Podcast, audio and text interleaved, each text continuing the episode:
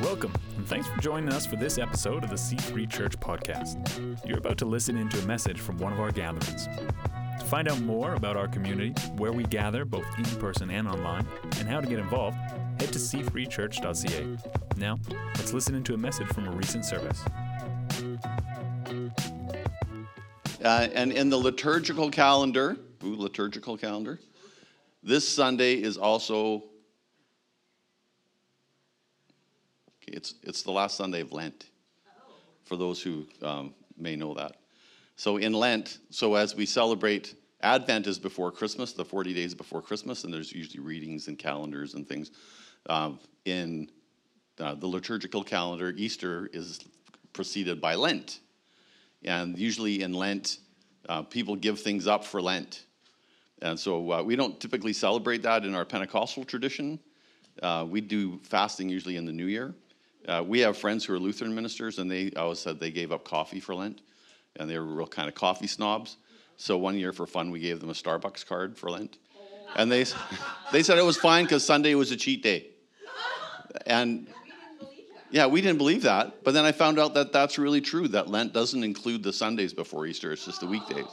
So, yeah, so if you are celebrating Lent, you can cheat on Sundays. I know. So, um, that's just my test for the day. So, Christopher led us in communion. And it, it, the thing that when Paul talks about communion, he says, uh, proclaim Christ's death until he comes right? And so I thought, so we're, we're kind of, we're at the end of a series called um, Redigging Wells, Building Altars, when we're, we, again, look at the things that we believe or things that happen and kind of um, refresh ourselves. Because sometimes things get lost in our day-to-day world. But we're also coming into this new series that's all about nothing comes for free. And I thought, what a perfect Sunday to kind of blend both because it's the Sunday before Easter. And uh, so I wanted to remind us, uh, because we don't have a service on Good Friday, but Good Friday is coming up. So Palm Sunday, the entrance of Jesus into Jerusalem, celebrated by people that were later going to betray him. And then the crucifixion happened on Good Friday. So, what's good about Good Friday? There's our title for today. What's good about Good Friday? So some would say that Jesus was a good teacher. Right? Have you heard that before? Oh, Jesus was a good teacher, even by people that aren't in church. Well, how can you say that someone's a good teacher and then dismisses claims about being a Messiah?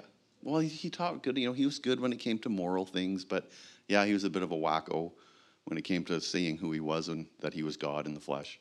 Well, I always thought that you know if, if somebody was going to be a good teacher, then you had to agree with them. And if they started saying wacko things, then well, maybe you shouldn't listen to the other things that they said. But so if um, why couldn't he be just a good teacher?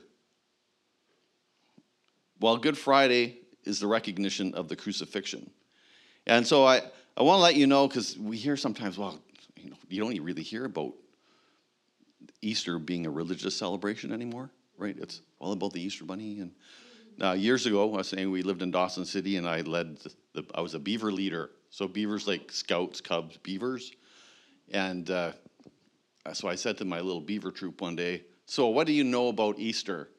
This little guy puts up his hand. Jesus died and was put in the grave.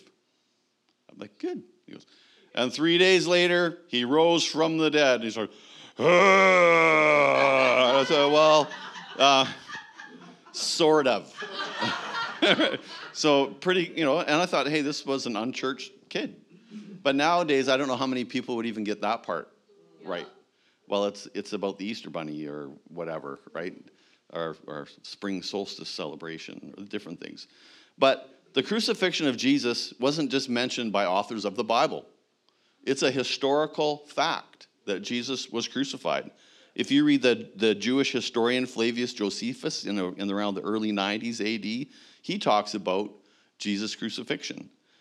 Uh, Tacitus, who is a Roman senator, speaks about his crucifixion in like 115, 116 AD. And there's a Roman governor called Pliny the Young. He maybe named himself. and he was writing to the emperor about some things, and he referred to Jesus' crucifixion. So it's a historical fact. So, why did Jesus come in the first place? Right? Wasn't there a good plan B? Well, here's why Jesus came. For this is how God loved the world, that he gave his one and only Son, so that everyone who believes in him will not perish but have eternal life.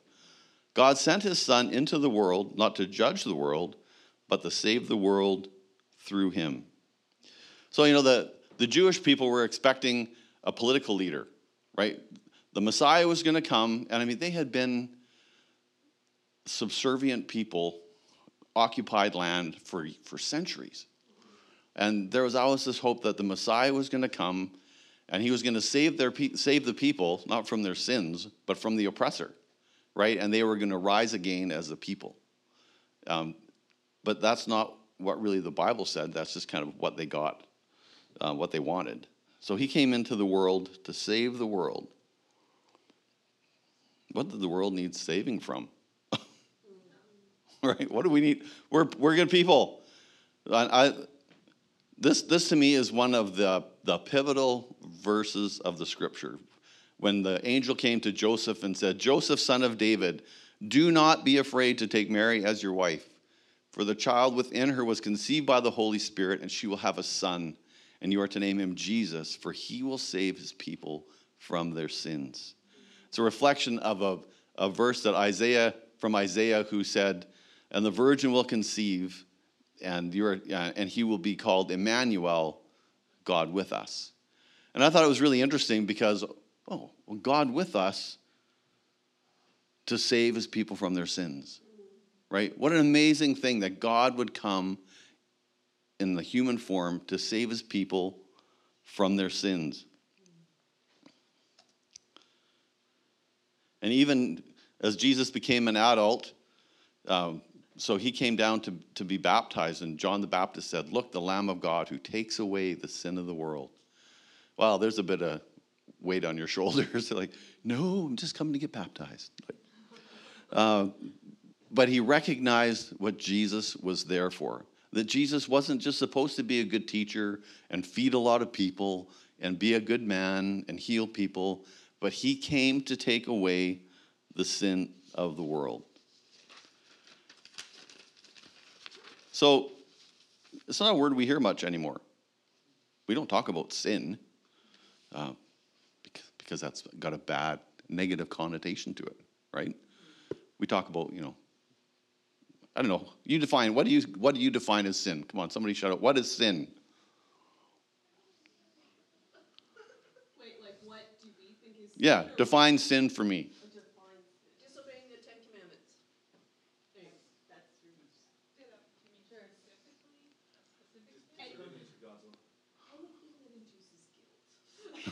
Anything that induces guilt. Oh, great.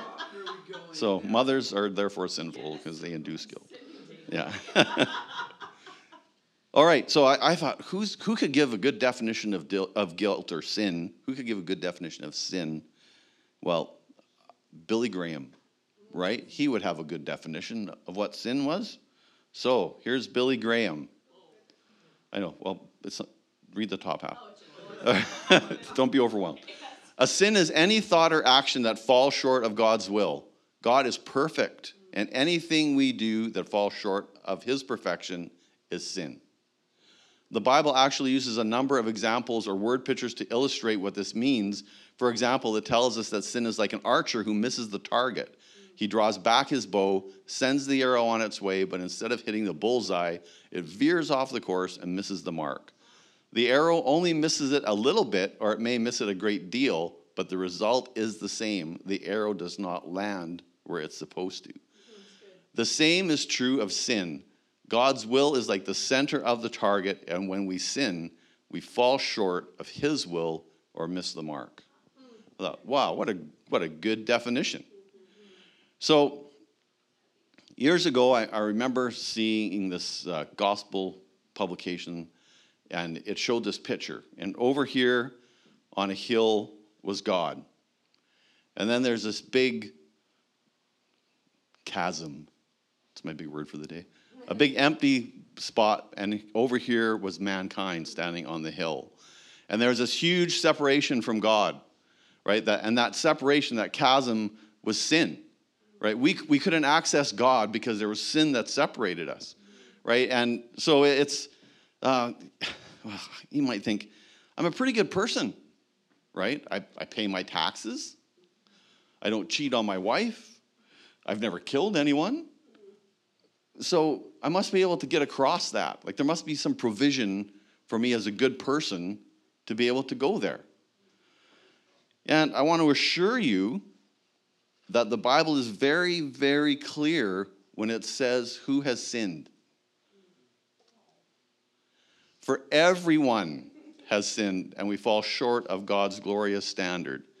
Well, so you can't even say, well, I'm part of the 90, I'm the 1%, right? I'm the 1%. No, everyone has sinned. And so that, that sin separates us from God. And there are consequences to that sin. If we think that sin is without consequence, we, we fool ourselves, right? Because the Bible says the wages of sin is death, but the free gift of God is eternal life through Jesus Christ. So, death is eternal separation from God, right? Eternal. We, we live in a world that thinks so temporary, right? Well, you know, when, it, when the end comes, it comes. When we're done, we're done. Or I'm going to re- be reincarnated. Um, I always think, do you really want to come back here? Right? I don't want. I don't want to come back here. Right? I, I figure if I'm, I'm, you know, there's a six in my age and it's not the second number, right? I might have, I might be 60% through my life. And I'm, I'm enjoying my life. I've had a good life. I have 40 more good years in me, I hope. But I don't want to come back. Like, I'm, I don't want to be a teenager again, right? I, and I had a good teenager time, but I don't want to go through that again. But it's eternal separation, and that is a long time. But there's a bridge, right? There's a bridge across that chasm. God demonstrated his own love for us in this that while we were still sinners, Christ died for us, right? Jesus said, I am the way, the truth, and the life. And when Jesus was talking in this situation, he was talking to a Jewish leader, like someone that knew his stuff. And Jesus says, He is the way, the truth, and the life, and no man can come to the Father except through him. So it, it's still very exclusive, right? Here's me, here's God, here's the chasm, and Jesus is the only way to get across it, right? You can't be good enough in and of yourself to get across that, to make your own bridge, right? You, it doesn't work that way. Jesus is the bridge. So you can't do it on your own.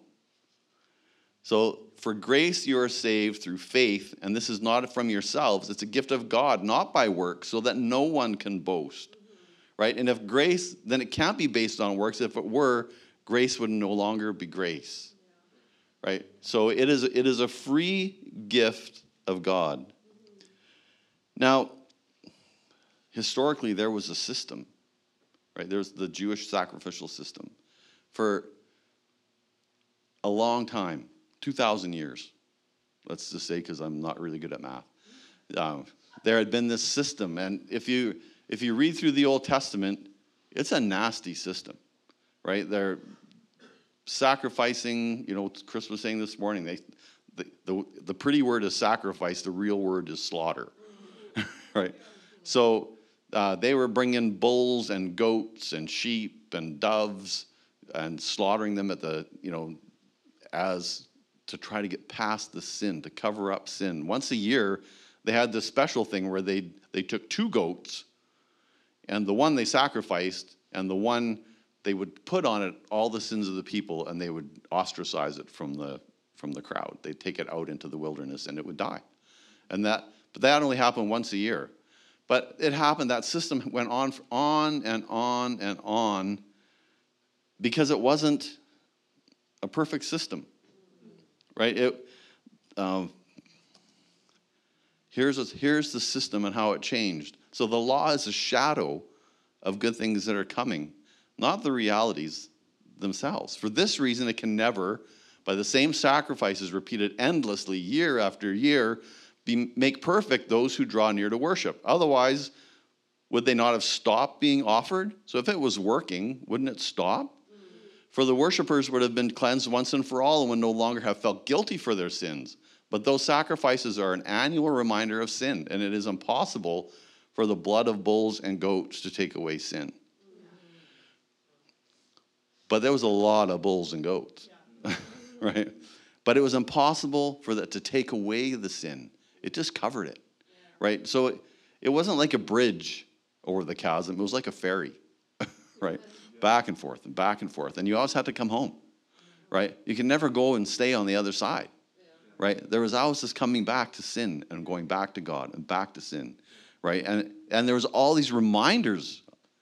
You, you couldn't sneeze without having to give some grain and go outside the camp. Like, it's, it's amazing. Um, I remember, well, so there's a group of us that are reading through the, old, the Bible cover to cover, and part of that is you can post comments at the, at the end of your daily reading. And uh, this fellow, Tim Schindel, who's a friend, a guy I know, and who's actually Pastor Dave's cousin, he wrote his little comment on there was like, wouldn't you like to be outside the camp and saying, you know, what are you here for? you know, yeah, everybody out there, hey, what, what do you do? What are you here for? Um, but so this was the, the blood of bulls and goats, because day after day the priest stands and performs his religious duties. Again, a duty, right? There was a whole clan that was set up to, to be in the temple or the tabernacle, and they, they that was their job. It was a duty. It wasn't a pleasure. It not necessarily wasn't a, a gift of their time. It was a job right? Their duty, and again and again, he offered the same sacrifice, which could never take away sin.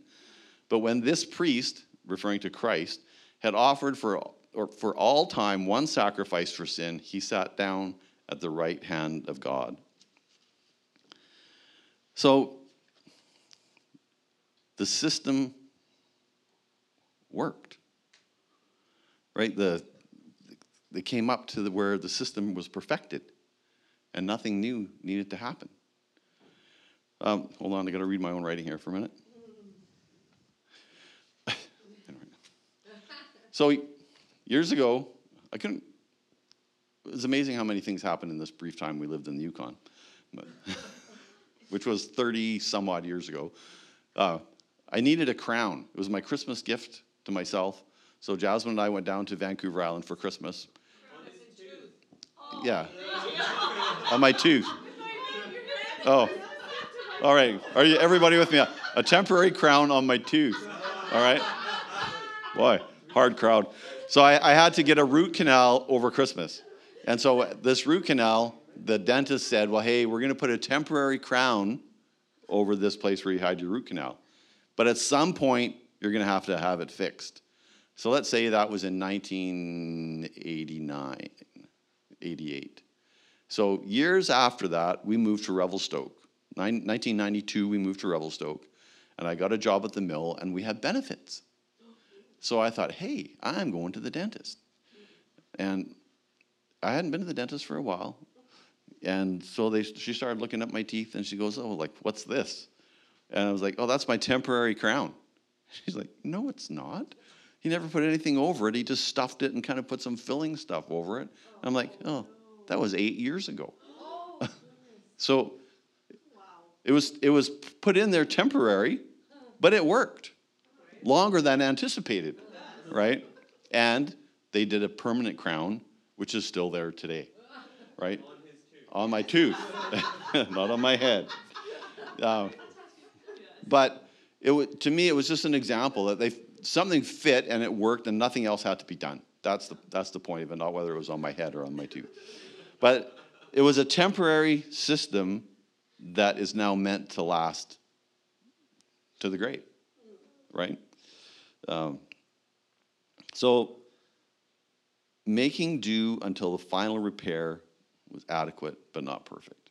And so, the system that was being performed for all those years was adequate, It got, it got done, it got the job done, s- sort of, but not in a way that was complete and final. And that's why Christ had to die. That's what Friday coming up is all about. The fact that Jesus had to come and he had to die. Right? And so there comes a point where it's a point of decision for people, right? Where it, the Bible says, so it's not good enough just to believe in God, all right? It's not good enough. It doesn't, it doesn't complete the system. Uh, I grew up, I've never not believed in God. Okay? I, I grew up in church. Um, I always believed that, that there was a God. I always believed that Jesus died on the cross. I, I never didn't believe that. Like I know there are people that have never now, you can't even tell the story of David and Goliath and think that they've heard it before, right? Because people don't, you can't assume that people know anything about the Bible, right? And so, but I grew up in a, in a church where I believed in the Bible. But I never heard at that point that I had to do anything with that knowledge. Right? I just thought I be, if I believed in God and I believed that Jesus died for the sins of man, that's all I had to do. But one day someone said to me, No, like you have to make a personal decision and take that for yourself. So uh, these are the keys for my car. Okay, so I'm going to give Christopher a gift. okay, so I'm handing Christopher the keys to my car. I'm not family. Yeah. but it's not really a gift until I really, yeah, it's not the truck. Yeah, yeah. It wouldn't be a gift if it was my truck. It's, the gift isn't complete. Like I can hand the keys, I can sit here with the keys, I can tease Christopher with the keys. Taunting me. Right. But if I give him the keys, right, then the gift is made complete. But even still, the gift isn't complete until he gets in that car, starts it, and drives it away. Okay, give me my keys. but that's that's how it is. We we get sometimes we get so close, right? We believe in God, we believe in Jesus, we believe that He died for the sins of man, but we think that that's all we have to do. And, it, and if that's all you've done, you, you've missed it. You haven't gone quite far enough, right? So the, the time for decision is we have to confess our sins to Him, and He is faithful and just to forgive us our sins and to cleanse us. Uh, I did this, I was 15 years old. You think, how bad can you be at 15? You can be bad enough that you still have sins and have to confess them, right? And I understood at that time when someone said this to me, you have to make it personal. I thought, oh, that's what the Bible says. I have to make it personal. I have to ask for forgiveness for my own sin. And when did I have to do it? Right? Put it off. Well, you know, maybe next week. I got a few sins I want to commit first. You know, uh, yeah, you know, I don't. I'm not sure I want to make that kind of commitment yet. I'm only 15. You know, um, but the Bible says today. I tell you now. Like when you hear it and you understand it, the time for decision is now. The time isn't to go away for another five minutes and try to figure it out, or another 10 days and think, oh, I, thought, yeah. The time is now. The time is now of God's favor. Now is the day of salvation. You know, uh, salvation is an amazing thing, right? That to understand that Christ came and he sacrificed his life for me. Not just for the sins of man, like, but for me personally. It was, a, it was for me, myself, for you yourself, for every individual in this whole world. It was sufficient for all of that, right? It wasn't just a one time thing. Well, it was a one time thing in that it was sufficient for all, but it wasn't just a one time, like, it was good for that generation, right? It was for once and for all to come, right? That that's what it was for. And so the result of the decision is that he came that we might have life. Because if you're if you're over here and God's over there, right? And I, I thought when I was reading this, because hey, I'm reading the Old Testament right now. Uh, here's Moses, and he is on the east side of the Jordan River. And he is on the mountain, and God is showing him the promised land. It's that close, right? I'm standing at the Big Eddy Bridge and I'm looking at the Big Eddy from this side of the river. It's that close. But God's saying to him, You can't go. You, you can see it, you're that close, but you can't go. You're going to die on this mountain. I thought, Oh, that's right? But that's what happens to us. So we are, we are standing here, and there is a bridge to get us across that river. Right? There's a bridge to get us over to God. And God is standing on this side, and He's saying, Come on, come over. I want you to be on this side. I've made a bridge for you. And you're on this side saying, I understand that there's a bridge. Right? I can see you, I can see the bridge, but I don't know if I want to cross it yet. But if you come over to this side of the bridge, like your sins are forgiven, and now you have more abundant life. And you cannot have abundant life if you are in a life that is bound by sin. Right? You may have a you may have a taste of abundant life, you may have a version of abundant life, but you will never truly have the abundant life that God has in store for you until you make that decision and accept Christ's forgiveness, right? And confess your sins to God, confess your sins, and understand that Christ died for those sins, right? So it's okay to confess it because we have the forgiveness, right? And there's, um,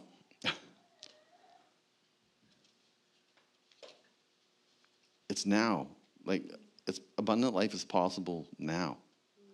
We don't have to put it off any longer, right? It's, um, it's not about the past, right? I can't, I can't change my past. I can't change your past. You can't change your past. You can sometimes do things to help alleviate the guilt of your past. You know, some, some of the things with a 12 step programs, you try to go and you make, you know, reconciliation and make amends for the things that you can. But when it comes to dealing with the things of Christ, the past is the past, and there's a future, but the future depends on today and your decision about what you're going to do with Christ. The death of Jesus is about forgiveness. An incredible thing that happened when Jesus died, right? That was all about the forgiveness. We needed to have that happen in order to find forgiveness. Now, uh, there's people here that I don't know. You know, uh, we have a podcast, so if you're listening to us on the podcast, um, I don't know anybody that's necessarily listening to the podcast. But I want to encourage you if you've never made that decision, that today is a decision that you need to make it.